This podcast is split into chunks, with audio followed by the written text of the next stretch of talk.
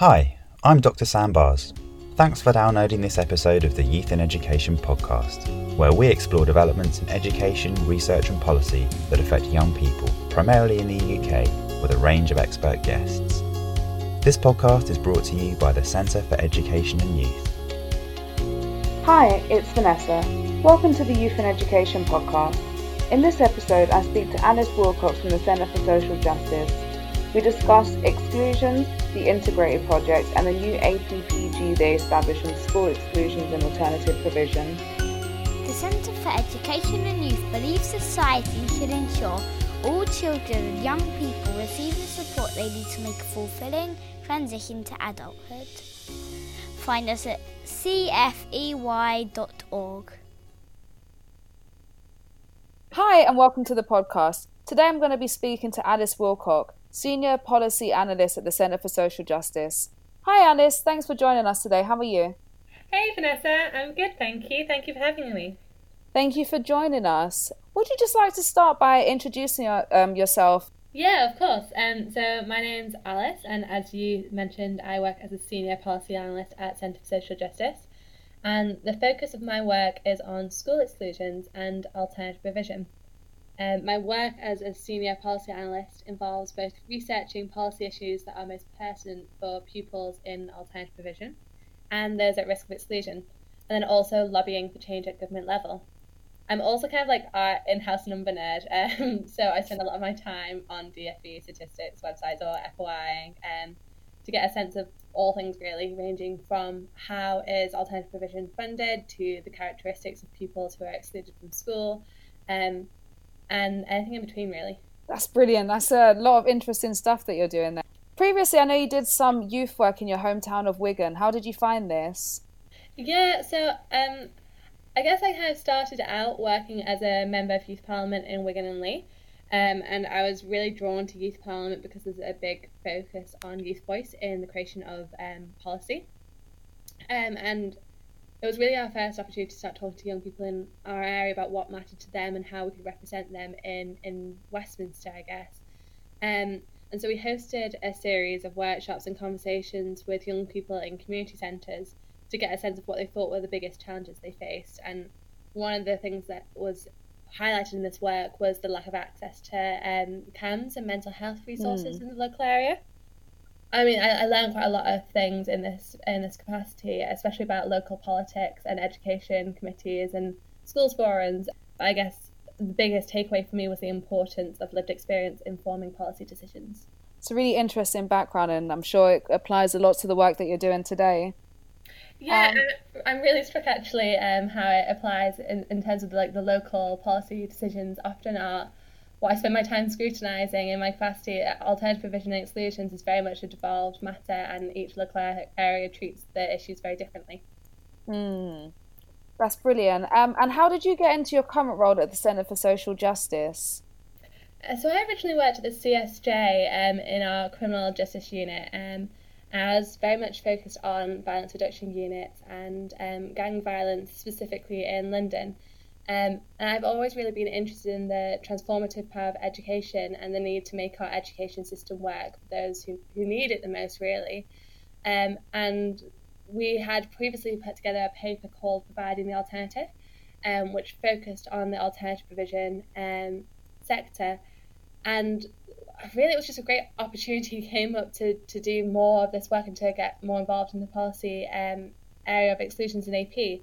And I was very lucky that I was interested in the cross section between criminal justice and education, and this role kind of appealed to me too because of um, its focus on data analysis and, and kind of filling in the gaps of what we don't know mm. about pupils who are excluded from school.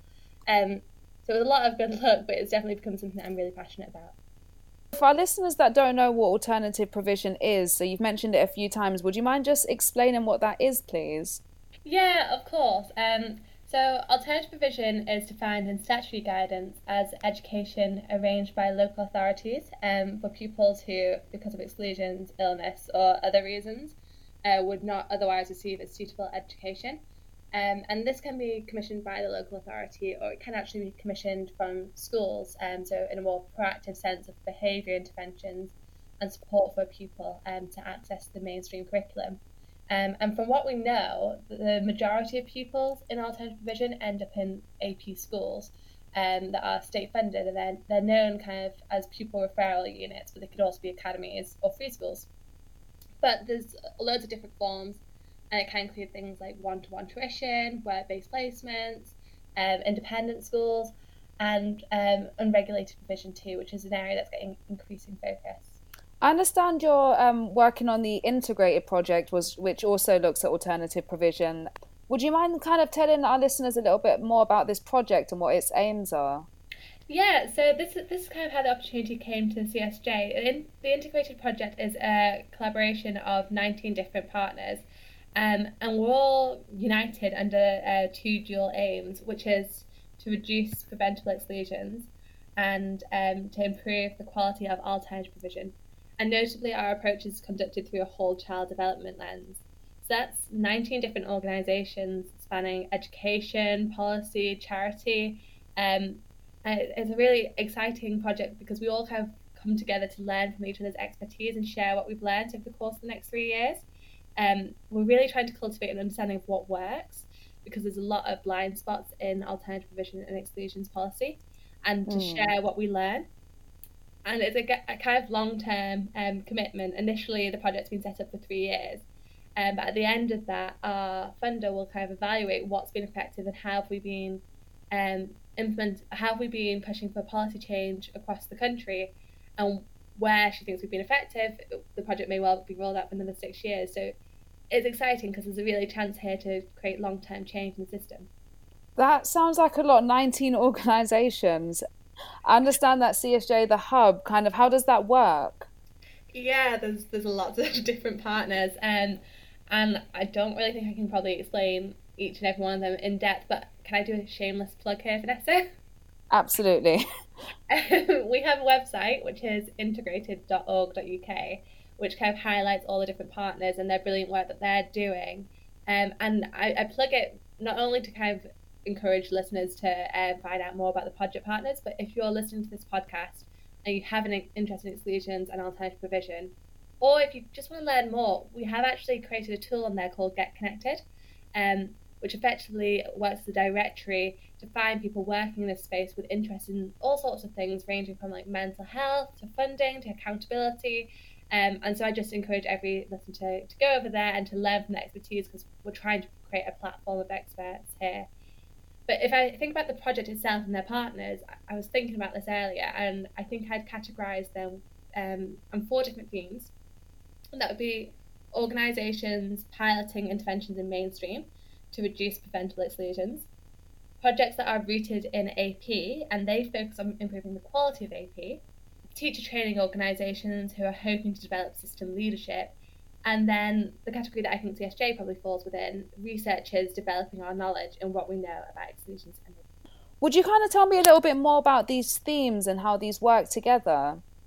Yeah, okay, so I guess because the project's dual aims are to reduce preventable exclusions and improve the quality of AP, I, the one of the most natural places to start is in, in mainstream environments and reducing preventable exclusions. I'm conscious when I use that phrase, some, some listeners might not know what I mean. When we use the phrase reducing preventable exclusions, we mean intervening earlier in a child's life or making changes to the school system to put support in place that helps pupils um, to engage with the curriculum and behaviour system and subsequently prevents them getting to the point of permanent exclusion. And we've got a myriad of partners all working at, on this aim, but from different perspectives. So, mm. yeah, literacy intervention or in school alternative provision, um, or partnership working or even sharing knowledge between teachers in alternative provision and in mainstream settings and sharing training resources. There's a couple of partners that I'd like to highlight, but I won't be able to highlight them all. Is that okay, Vanessa? Yeah, um, as many partners as you can highlight would be great. Um, I know they're doing a lot, a lot of really great work. Cool. Okay, so I guess um, one of the project partners that I want to um, highlight is Right to Succeed, which is a literacy intervention is place based and they're focused in Blackpool. And they're um, looking at the relationship between literacy and permanent exclusions. Um, Blackpool's a really interesting area because it's the area of the country with the highest proportion of pupils identified as being in alternative provision. So nationally, we know about 0.4% of pupils are educated in AP, but in Blackpool, that figure is actually 1% of pupils. Um, and they also conducted some analysis looking at the average reading age of pupils in secondary school in Blackpool. And what they found was that the literacy level of pupils in Blackpool is relatively low compared to the national average, but specifically in the alternative provision there, it, it's much lower than the mainstream setting. So they're working off this hypothesis that many children who are excluded lack the language and communication skills to access the curriculum and this is something that actually is quite a strong theme in any kind of government research around this issue. And what they're trying to do is close the literacy gap by working with secondary schools and the alternative provision in that area and to enable pupils to better communicate with those around them. And so that's kind of like looking at a local authority level and bringing all the schools together. Another one of our partners is looking at it from a very different angle, they're looking at it from their multi academy trust. Um, so we work with Inspiration Trust, um, and they're a MAT that has recently launched a trust-wide inclusion strategy. Um, their data on exclusions hasn't been that great in the past, um, and they've set themselves a target of trying to address this over the next couple of years. So they did a big audit of the reasons behind their exclusions, and they're now piloting the use of in-school alternative provision units uh, with an alternative curriculum. And this is actually that, something that's quite exciting for me. Um, from a perspective of research because we don't actually know what a good in school alternative provision unit should look like. It, it's something that Timpson pushed in his review of school exclusions that mm. the government should have more guidance about what a good in school unit looks like. Um, and this is quite a problem because we've heard from a lot of AP schools when we were kind of um, talking to head teachers that they'd love to, you know, invest in in school AP in their local area, but they don't know what look, good looks like yet about 90% of school, school leaders have actually used on-site internal, internal alternative provision. And so at the end of this project, they'll evaluate whether or not their on-site AP has actually helped reduce preventable exclusions. So, Alice, I know the second aim um, of the project is improving the quality of AP. Could you talk to me a little bit about what the project has been doing um, to address this aim? Yeah, so CSJ actually um, set out to get an understanding of what we actually mean when we talk about quality of alternative provision. Um, and we did a big report back in back in May now actually called um, Warming the Cold Spots of Alternative Provision. And that, that was looking at um, what metrics are available to assess AP quality nationally. Um, and we very much landed on the conclusion that it's quite difficult to use your standard metrics. So your Ofsted results, your uh, GCSE results, or your destinations data to get a proper sense of what quality is in AP. Um, and so we now actually have a senior researcher focusing on what quality means in alternative provision and, and thinking more broadly because in AP you're often facing some pupils with very complex needs and what one pupil might need to do for their own personal progression, such as um, you know, in one instance a child might need to focus on uh, improving their behaviour and um, so I guess understanding quality in AP is a multifaceted um, question. In some cases, the right thing for a child is to reintegrate to a mainstream environment, but in others, it's much better for the child to stay within the AP setting to sit their GCSEs there. Um, and it's very difficult to create any metric that fully encapsulates this. Um, and so we're looking into how can you start talking about quality of alternative provision across the system. Um, we also have some great project partners who are focusing on things that we do know about what quality in AP is. Um, so we work with the Anna Freud Centre, which is a charity providing training for mental health services, and they're rolling out parental engagement programs across 10 APs and 30 mainstream schools. And their work is actually building on a really strong evidence base from, from government research that shows that helping a child uh, to challenge uh, to change problematic behaviours through multifamily based treatment um, is actually really great at sustainably affecting behaviour change. And it kind of draws upon the fact that parents are seen as key, as having a key role in children's learning, um, and parents themselves actually welcome positive exchanges with alternative providers. So their program effectively encourages parents to become involved in the children's education and attend sessions in AP. Um, mm. And it hmm. builds on the success of the family school, which has resulted in about 60% of pupils reintegrated into their former school. So, Alice, I know one of the things that you're working on currently is teacher training as part of the project. Um, could you tell me a little bit about what you're focusing on um, and what kind of organisations you've been doing work with? Yeah, of course. Um, so, Integrated has a focus on investing in teachers who work with our young people. Um, and our teacher training organisations include Teach First, Ambition Institute, um, and The Difference. And I'll give you a bit of a flavour of what they're doing because they all focus on different aspects of teacher training. Um, so Teach First is actually investigating what we mean when we talk about whole child development, and they're trying to embed the four main principles of whole child development into their programs and raise awareness among teachers and leaders about how these principles can benefit pupils in schools. And they're also trying to use their training to teach teachers how they can effectively um, address the underlying factors of pupils' behaviour. Um, so, mm. kind of nipping behaviour in the bud before they need to escalate it to permanent exclusion. And another partner that we're working with is The Difference, which is doing this really innovative program called the Difference Leader um, Leaders Program, which takes mainstream school teachers and places them in leadership positions in AP settings while developing their schools to work with and understand vulnerable children. So it's kind of cross pollinating between mainstream and AP what, what works and what's the best approach to supporting these young pupils. In one of your recent blogs on the integrated website, um, you discussed the that the government should consider removing incentives to high pupil movement by creating a combined measure that accounts for all moves to AP. For our listeners that haven't listened to this, um, that haven't read this blog, are you able to explain a little bit more about what you mean by this and how this would look? Yeah, of course. Um, so over recent years, um, as the exclusions rate nationally has kind of ticked up and then started to plateau, um, there's been an increased focus on permanent exclusions in the media. And this is especially the case if you look at local media coverage, where there's kind of a focus on how high permanent exclusions rates are locally um, relative to the rest of the country.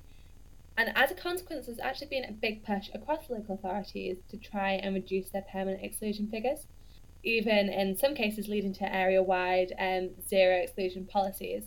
And this has culminated in many different ways. So, some areas have produced really thorough reviews through scrutiny groups to look at what's driving high rates of exclusion and what upstream support can they put in place to support these pupils and prevent permanent exclusions. But there's also emerging evidence concerning areas that are reducing their permanent exclusion rates and um, through other means simply by moving pupils into AP but hiding them on their books. You may have come across the term off-rolling, uh, which has captured the attentions of researchers and Ofsted recently.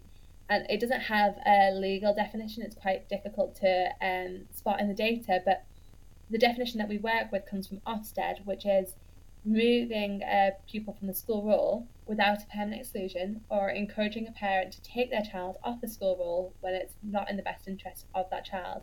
In fact, it's in the best interest of the school. Um, it's quite difficult to then look at figures of pupil movement and kind of ascertain whether or not a situation is off rolling or is actually a parent making the choice to remove their child because they'd rather send them to a different school altogether. Um, you, you can't make that assessment as to what's in the best interest of the pupil just by looking at administrative data. Um, and that's where the difficulty comes in. You can hide behind moves off roll um, instead of permanent exclusions. Um, and it's also kind of like a difficult area from the perspective of a parent because I should I should address this. From my perspective, in terms of policy formation, it's quite difficult to have these moves off roll because it hides the areas that it makes it difficult for us to distinguish the areas that need that support and have high levels of pupil movement um, from the ones that don't. But from a parent's perspective, if they're being threatened with a permanent exclusion for their child, they may well think that moving their child off roll is actually in the best interest of their child. Um, mm. But from our perspective, it's not strictly about whether or not a move off roll or a managed move is uh, good or bad. We're quite agnostic about whether or not it has better life outcomes, and that's something um, the integrated project will be looking at. We'll be looking at does it matter how a pupil is moved off roll? Does that have any influence or bearing upon their outcomes in life? Um, but from our perspective, it's more about the transparency and the need to have a right to appeal. Um, so we kind of started to look into this issue, and one of our project partners, the Education Policy Institute, has looked into this topic in depth, um, and they've provided research on unexplained exits. So they've effecti- effectively tried to strip out all the kinds of move off roll that could be explained by families' best interest, and though what remains might not be an accurate number for the number of off rolling moves, it's a great starting point for analysing this issue. So when you look at the number of unexplained exits to AP and permanent exclusions, as we did in our blog, you find some really dramatic shifts in the overall rates in pupil movement in local areas. In fact, we found one in five local authorities have below average permanent exclusion rates, but really high, above average unexplained exits to AP. Um, and if you incorporate unexplained exits to AP, it dramatically changes the ranking of which areas have the highest pupil movement. So we use this blog to call upon the government to revise what they publish and to focus efforts on a metric that more accurately captures the unofficial routes into full time AP. And doing so would remove the incentive to use administrative tricks to hide pupil movement. Um, and alongside this, we've started to take it upon ourselves as integrated to track all these various routes into AP. Um, and I guess our first step at this is, is the integrated annual report, which pulls together all the best research from our partners into different methods of pupil movement. Um, we've also attempted to break down these different forms of pupil movement by characteristics, where possible to do so, to compare exclusion rates with other forms of pupil movement. So, of the characteristics that are measured, we can say that pupils who experience permanent exclusion are more likely than their peers to be male, to be black Caribbean or to be white and black Caribbean, to be Gypsy Roma or traveller of Irish heritage, be disadvantaged or be on SEND support, and these disproportionalities hold even when you control for other factors. So, Alice, earlier you touched on the, the needs of SEND students in AP. Would you be able to just expand a little bit more on this, please? Yeah, of course. Um, so, one of the key findings in um, our report is that pupils in AP schools are almost six times as likely to have SEND than pupils in mainstream schools, and 81% of pupils um, in AP are on the SEND register compared to 14% of pupils in mainstream.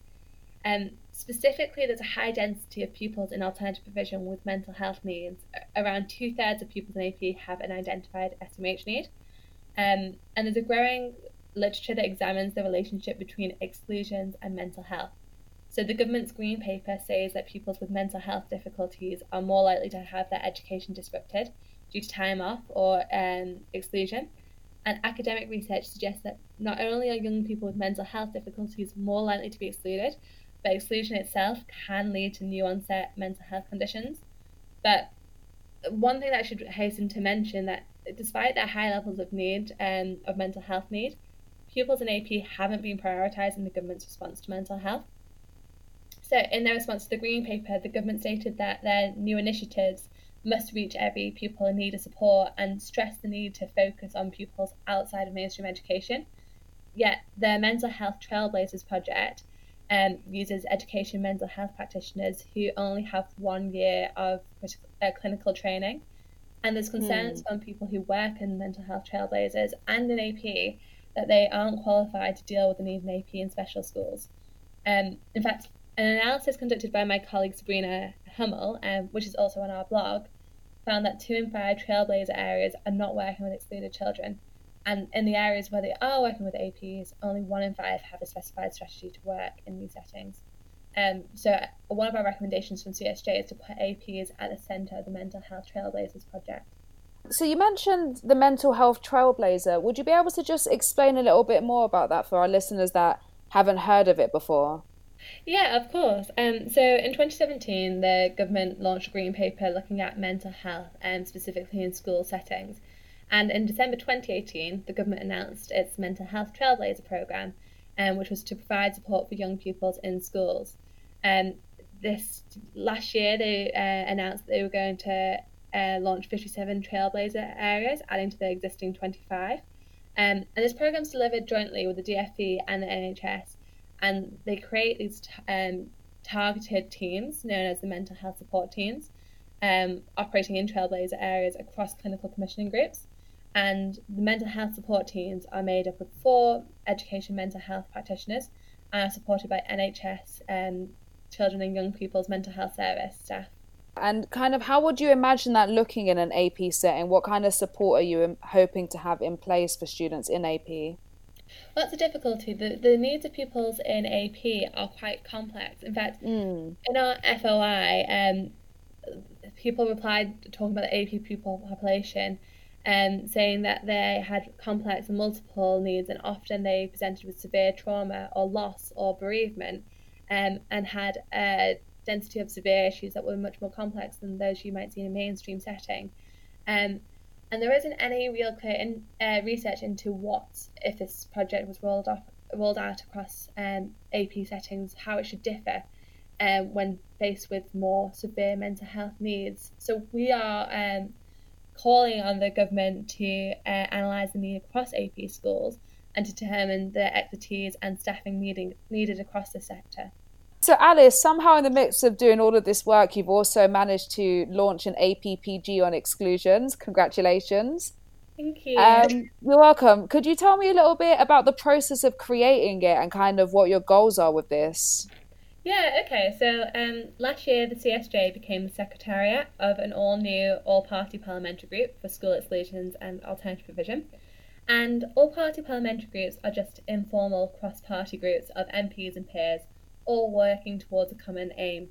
And this APPG's aim is to facilitate upstream working to reduce preventable exclusions and to improve the quality of education for children excluded from school.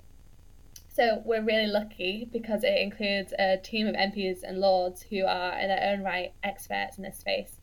Um, our chair is Andy Carter, MP for Warrington South, who is drawing upon his wealth of experience as trustee for TBEP, Multi Academy Trust.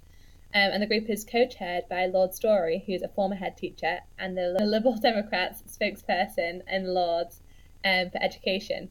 Our vice chairs include Lord Knight, former schools minister, Sally Ann Hart, Vice Chair on the APPG on SEND, and Jonathan Gullis, um, current Education Committee member. And we've got a load of great officers um, too. Um, the group launched the end of last year, and we're really excited about this um, because it's a chance to bring, bring together MPs and peers with sector experts to really tackle some unanswered questions in this space and to raise the awareness and profile of exclusions and alternative provision in Westminster. Already, the group has virtually met with a one off panel of experts to discuss what the biggest challenges are in the year ahead. And we're hoping that the group will continue to advocate for the Timpson review and put pressure on the government to change policy in this space. Could you tell me a little bit about some of the themes that have come up in the first sessions? Yeah, of course. Um, so, one of our sessions at the end of last year brought together a panel of experts working in the sector um, to talk to our APPG members, and they focused on an array of issues. Um, we had people talking about upstream working um, and specifically how can we go about reducing preventable exclusions and what policies would we need to see at systems level to support this, uh, to support school leaders in reducing preventable exclusions. And um, we also had experts talking about the fair exclusions process. So specifically, when a child is excluded from school, um, there is actually an appeals process and two levels of appeal, um, but there's a lot of difficulties with the system at the moment, and there are concerns that it's a bit of a rubber stamping exercise. Um, so some of our experts from Integrated fed in about their experience and their uh, expertise um, in challenging school exclusions and how the system needs to be improved. We also had experts talk about the quality of alternative provision and the dangers of unregulated provision. Um, and alongside this, we were speaking about post 16 destinations. So, uh, about only half of uh, all pupils who are educated in AP manage to sustain a positive destination after school. Um, and so, the conversation t- turned to how can we support these vulnerable learners to continue on with their education and what's the challenges for pupils who don't sustain their destinations. And then we also concluded on funding um, so talking about quality of alternative provision is really important, but there's massive variation in the levels of funding across um, across England for alternative providers, and they're not all expected to provide the same services to young people. Um, so what can the government do to address this? Um, and our first inquiry will be focusing on quality of alternative provision, and we're hoping to launch that in the next couple of weeks. That sounds really interesting. It sounds like you've been doing a lot of work in kind of the exclusions and AP sector. Thinking to forward to the future, what are your plans um, for the next year, um, and how do you kind of plan on working towards those? Yeah, so there's three big projects actually upcoming from CSJ in the next couple of months. Um, the first is our paper on upstream working, which aims to balance high expectations with high support to reduce the likelihood of exclusion. Um, so our paper uh, looks at making changes at the school level to create an environment in which exclusions are less likely to happen. It focuses on the need for social and emotional learning, which is often left out of the conversation, despite being a precursor for children's learning. And this paper takes a look at the literature surrounding whole school approaches to reducing exclusions.